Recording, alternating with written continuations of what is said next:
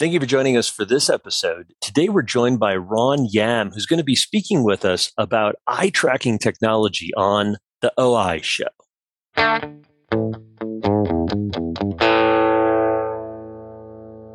Thank you for joining us for this episode of the Optometric Insight Show. Uh, today, we're joined with uh, Ron Yam, and Ron is a uh, is is an executive with a company that I'm excited to uh, kind of share with you called NovaSight.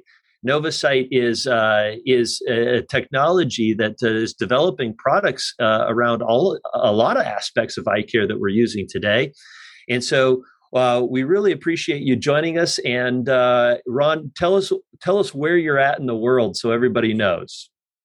So yeah, thanks, David. Uh, thanks for inviting me.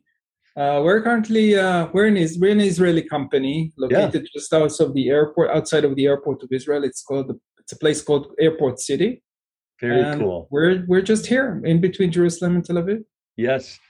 Well, it's uh, it's sure a pleasure for you to to join us. So, yeah, you, Ron, your your uh, experience is in mechanical engineering, and I know you've had uh, aspects of your life where you've uh, dealt with things in uh, in in in with the, with the military. You've dealt with things in uh, the tech world. And now you have this company, I believe, that you co-founded that is in right. the eye care space. How did you get into this uh, arena and this world of eye care stuff? Yeah, it's, it's a good question. So first of all, as you said correctly, my background is in mechanical engineering, but my entire career is around optical systems in very different industries.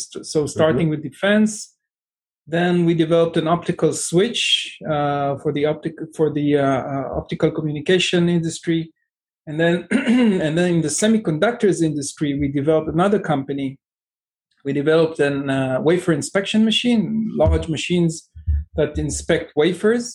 And for the last ten years, I've been heading the R and D activity of uh, VisionX, which is a company dealing with eye care. But when I joined the company, it was a small break-even company mm. dealing with map inspection, with lens mapping, mm-hmm. lens inspection, and I actually joined the company to help them to move towards the medical device industry. Got it. And we actually used the same technology that was used for lens mapping to eye mapping. And this was like a huge success. Uh, so the company is now one of the global leaders in, in eye care, in, in eye diagnostics. And uh, so I've been I've been heading the R and D for ten years. And cool. the story here is, is quite interesting because there was um, someone that I, I knew that, uh, that so- sent me, you know, um, a presentation of someone he knew. And this guy, who is currently the C T O of the company, was a retired uh, nice guy that had an idea of um, of helping a friend. So he had a friend. He he was a like um, you know a serial entrepreneur by himself, already retired, and he had a friend that uh, went through a stroke. Now, oh. once you have a stroke, in some cases, half of your body muscles are getting uh, weakened, and if it happens to the muscles of the eye, then you're getting into Um, you're, you're having strabismus, misalignment of the eyes, and then you know with you, with adults, the brain cannot cope with strabismus, and then uh, the doctor would usually patch the, the weak eye in order to just eliminate it. And he came up with this idea of having a virtual reality device with eye trackers that can show the deviating eye the image that it would have seen if it was looking straight. This was his idea, and he came to me actually looking for funds. And then I thought, wow, this is a great idea. And then with the, the third founder of the company, which is a professor from Shiba Hospital here in Israel, we thought using eye tracking in ophthalmology has a huge uh, impact and, and huge potential far beyond adults suffering from strabismus. And this is where we started. And then we just spread around uh, ophthalmology in, in very different directions. Yeah. So NovaSight is this is this company that really, as you kind of pointed out, is specialized in the eye tracking. So it sounds as if uh, that's kind of where you started. And now you're just seeing how eye tracking can explode in so many different ways. You know, I did a little consulting with with Oculus in the virtual reality world. And such a big part of that is the eye tracking, you know, why people felt so nauseous and so forth. Right. So you've you've worked in a couple of different areas, strabismus um, and so forth. And and if I recall, you've got a couple of different uh, things either either launched or in the pipeline around uh, diagnostics and around treatment. So tell us a little bit around the diagnostics, like where where you're seeing uh, that that eye tracking can be used, and then what you're thinking in the future that we could be using for eye tracking. Right. So, yeah. So let's start with diagnostics. So we do have already a device on the market. It's called the iSwift and being distributed by Essilor Luxottica. So we already, um, you know, the, the device is available, not in the U S yet. And this device is already measuring seven different, uh, actually running seven different tests around visual acuity, around strabismus. So we're I would say the experts of measuring the misalignment of the eyes, both the fixed strabismus, but also the, the, the latent strabismus, what, what we call phoria. So your tendency for the eyes to either open up or or close uh, when you're, once you're tired. Now, um, so this is one thing. Another thing that we can measure is, uh, for instance, the suppression of the brain and stereoacuity. And very interestingly, we can also measure the reading ability. So we let a kid in different ages read a paragraph, and we follow the eyes, right? And and you know that when, once we are reading, we're using a saccadic moving movement, like so that means that the eyes are jumping from word to word to word, from fixation to fixation. So we are measuring those fixations points, and we can tell how fast the kid is reading, what how large are the fixations, does he has to read back, which we call regression. So we can actually analyze the ability or the quality of reading, and then we can grade uh, according to his level. And if, if his reading is abnormal, in most cases we can say, is it an ocular thing? Is it eye-related issue? For instance, lazy eye or uh, need for glasses or strabismus, or it's an unrelated ocular thing that could be A D H D or, or dyslexia.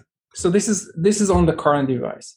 Mm-hmm. And we have more coming on the next generation device. Yeah, so I, I saw that you had posted some second generation stuff, and that's some really cool stuff. Uh, are you are you willing to talk at all about second generation? Sure. and, and where you're kind of thinking about that? Uh, just because I already read about it, and I, I think it's really cool. It is. It is. So really exciting stuff is coming up in the next generation, which we plan to release next year, early next year. So things like automated visual acuity. So just imagine, you know, you don't need to ask anything, the kid. You don't need to, um, especially young kids. How do you how do you measure them? How do you measure the visual acuity? You have to ask them if they see letters, numbers, uh, characters. Difficult, takes time. Ron, how does running... that work? How does how does that work? Tell us about that objective test right. of something we've done subjectively. Correct. So this is really thrilling. We use the same concept for both visual acuity and also contrast sensitivity, which really takes forever if we try to do it manually today. So the, the main concept is that we are moving stimuli over the screen. These stimuli change both the spatial frequency and the contrast according to the test that we are running. And once they are moving, we're tracking the eyes. So during the time that the eyes are tracking the stimuli, we know that the person can actually detect the stimuli. But once he is losing detection, the eyes now are jumping back and forth looking for the stimuli, we know that we reached his uh, his threshold. And this could be done either according spatial frequency or contrast. So very, very quickly, we can map his vision without asking him anything, just following his eyes. This is really exciting and, and uh, coming up. Um, another thing which is, I think, really interesting is to measure the eye elongation via eye tracking. Again, it's a novel test that we invented uh, today in order to measure eye elongation, which is the most important part of myopia um, uh, monitoring. You have to have a device called a biometer. Here, uh, by measuring another component of the eye, the radius of rotation, we can come up with the eye elongation. This is really on the uh, preliminary stage of R and D, but also very, very exciting. Mm-hmm. That is really cool. Um, and then you have another diagnostic device as well, if I'm if I'm correct. And is is the other one, the one you just mentioned, is called the iSwift. Is that right? Correct. Correct. And um, something I thought was really interesting is it's it's measuring uh, ninety times a second. Is that correct? So everything that we do today is based on a dedicated eye tracker. It's a sensor that can measure the eyes, the eye's gaze and position ninety times per second. Now, this is implemented in all of our devices, but the coming, the pipeline product of diagnostics, we call it TrackSight. Okay. It's also thrilling because here we're trying to use the integrated cameras that you have in your tablets and laptops. Instead of using a dedicated hardware piece, right, the eye tracker, then you just, now it's becoming now a software solution. Right on our phone. Yeah. Yeah. And of course, it's it's hard to reach the same level of accuracy over, you know, a camera, which was not meant to be an eye tracker. But in some cases, we can use it. And now we are talking about having a solution that is running at the background. So let's say that now you're you're working, right? You're if you're a kid, maybe you're uh, doing your homework. If you're an adult, maybe you're working on a, on a tablet or a laptop. And then we're tracking your eyes. And then we can detect, for instance, how close are you to the device? It's really important for kids to stay away, you know, not mm-hmm. to accelerate their myopia. Uh, how long did you use the device? Uh, what is the posture of the head? And most interestingly, uh, looking for eye fatigue, which is also known as digital eye strain. So many uh, parameters of vision that are being tested, checked on the background without the, the person uh, being aware of that, we can detect eye fatigue. And then we come up with an, an alert, um, you know, you should take a break because we detected that now your eyes are, are tired. Yeah. So this is coming up soon as well. So that has incredible commercialization opportunities uh, in in so many arenas, from working with companies, uh, working with H R organizations. That's that's really, really slick. So let's slip over to the, the treatment aspect. You've got a product available right now where we can encourage children to watch Netflix. Is that correct? Correct. Netflix is just one example. Yeah. But... You know, this is this is this device called CureSight is intended to treat amblyopia or lazy eye. So let's let's have a word what amblyopia is. So amblyopia is actually a suppression of the brain. So the brain is suppressing vision in one of the eyes, and the uh, you know the, the the background cause of of this lazy eye is usually one of two: either strabismus, when the two eyes are not looking to the same direction, or what is called anisometropia. Each eye needs a different optical correction. In both cases, the brain doesn't get the same image from the two eyes, and then he, the brain is suppressing one, the, the channels, the vision channels of the eyes, one of the eyes, and, and you know, treatment for lazy eye today is patching. And patch is being placed over the strong eye in order to force the brain to work with the weak eye, but it's not hard to understand that patching compliance is really low. Kids hate the patch, right? They Either they remove it or they don't even uh, uh, willing to start the treatment. And, and compliance for patching is less than fifty percent. And this is what we are going to solve with CureSight. So CureSight is a device which is leased to the kid, to the home, during to the to the uh, to the period of treatment, which is something between four to six months. And the kid is watching every day his favorite content, which, as you said correctly, could be anything. So imagine Netflix, imagine YouTube, imagine Disney, whatever, Zoom. Uh, for educational purposes. Uh, once the kid is watching his favorite content, he's also wearing simple red-blue glasses. And what we are doing at the background are two things. First, we duplicate the content to the two eyes in real time. So now each eye is seeing its own content. We change the colors. We are doing real-time color conversion. conversion. So each eye, through its uh, filter in the glasses, is seeing its own content. And on the strong eye only, we blur the center of vision. Only the central vision of the strong eye, wherever the eye is looking at, momentarily. So we are moving this uh, blurred circle according to the momentary gaze position in real time. So everything is done in real time. We are collecting the uh, gaze position of the eyes by the eye tracker in real time, and then we blur by real-time image processing this exactly area of the fovea. So this way we stimulate the brain to start working with the amblyopic eye on one hand. On the other hand, we teach the brain how to work with the two eyes together and start building three D perception, which usually is not being uh, built by uh, regular patching. Yeah. You know, in, in the world of amblyopia, we've seen a substantial shift since since I was in school. My as as many of you as our listeners know, my, my wife has binocular vision, and we have a vision therapy clinic. And uh, she, in her in her fifteen years of practice, has seen this incredible shift that Ron is really talking about. Is that uh, patching is just the way of the of the past, and you know she has got several lectures that are called patching, you know, pitching the patch and getting rid of the patch.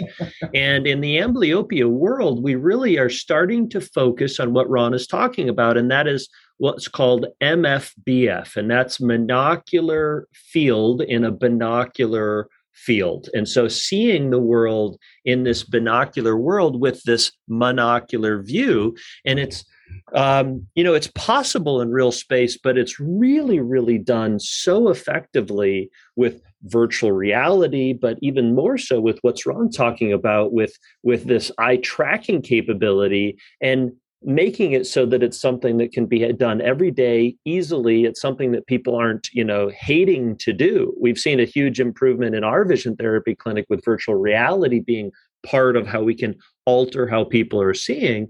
But this next iteration that Ron is talking about is something that's going to further revolutionize binocular vision, um, and hopefully, Ron, you know, make it something where it's far more accessible for the average practitioner to really start embracing and bringing into their practice. I mean, they're not fighting with their patients to use a patch; they're uh, they're encouraging them to. to do something they're already doing, right? Well, if you do want to watch television, you have to do it in your uh, in your M F B F world, in in you know this world uh, that you have created for them. So very cool. Congratulations. This is real slick. So that product, I think you mentioned, is is already launched uh, in other parts of the world. Is is there thoughts of when that might be, you know, available in the United States? So uh, no, it's not commercially available yet. Okay. Yeah. It is now running clinical studies. So we had a pilot study done in two thousand nineteen over a group of twenty kids here in Israel, and we got amazing results in both uh, um, visual acuity improvement of the amblyopic eye, but also stereo acuity improvement. And also very uh, interesting uh, is that uh, we followed the group of kids for six months post-treatment, uh, and the improvement was stable. And this is easy to understand because the two eyes are now working together. It's not something that is now suddenly stopped because you remove the patch. Now, we are now running a pivotal study towards F D A approval. Um, this study is a randomized control study, so half of the kids are being patched. Half of the kids are being treated. They are testing every month in six medical centers here in Israel uh, by masked examiners. So the examiner does not know if the kid was patched or treated. And uh, this study is of ninety kids. Uh, we are now, uh, we just yesterday, we enrolled the seventy-one kids. So we are quite, quite close. On the eighty-one um, uh, landmark or, or mark, uh, eighty-one patients uh, post treatment, we are going to read out the test. So, so far, we, we are amassed to the results, but coming very soon, by the end of this year, uh, is the readout point where we could say, see, as we believe we will, that the, uh, uh, that the uh, treatment is really effective. Now, following that, we would submit for the F D A, and then uh, middle of next year, uh, we believe that uh, the device will be F D A approved. Now, you talked about accessibility. So it's very important to also Uh, tell everybody that we're not only thinking about the technology, but also the commercial accessibility. Mm-hmm. And this is why we applied for dedicated C P T codes for this treatment, and we, they were just approved two weeks ago. Mm. So now there are three different C P T codes for the specific treatment, so eye tracking-based amblyopia treatment uh, that were approved by the A M A uh, just two weeks ago. Will be in going into effect uh, starting January first of next year. And the three codes are for the installment of the device, for the use of the use of the device by the kids. So every month the treatment would be reimbursed. And also there is a physician code. So I didn't say yet, but the entire the entire treatment is also monitored by the cloud. So it's not a standalone device that is sitting at the at the kid's uh, apartment, but also everything is uploaded to the cloud, and the doctor has a full control of the treatment remotely, yeah. uh, including also compliance rate. And and the, the doctor is also being reimbursed for interpreting those uh, monthly reports. So also the doctor is being reimbursed for his time. And um, So we're trying to bring great technology, but also accessible commercially. Yeah, very cool. Well, Ron, this has uh, been uh, an exciting uh, twenty minutes that we've had to really talk about uh, what you're doing and where you're revolutionizing, and you know, at the very forefront of this whole aspect around eye tracking and where we can incorporate this into solving many of our objective measurements that we're doing, um, you know, making it and then and then bringing it over into the treatment aspect and, and helping patients in that. So thank you very much for joining us uh, on the podcast. Thank you, David. It was a pleasure. Yeah, absolutely. And thank you for joining us for this episode of the Optometric Insight Show. Make sure to like and subscribe, and please, if you uh, would be so kind to leave us a five-star review, and join us next time for more episodes of the Optometric Insight Show.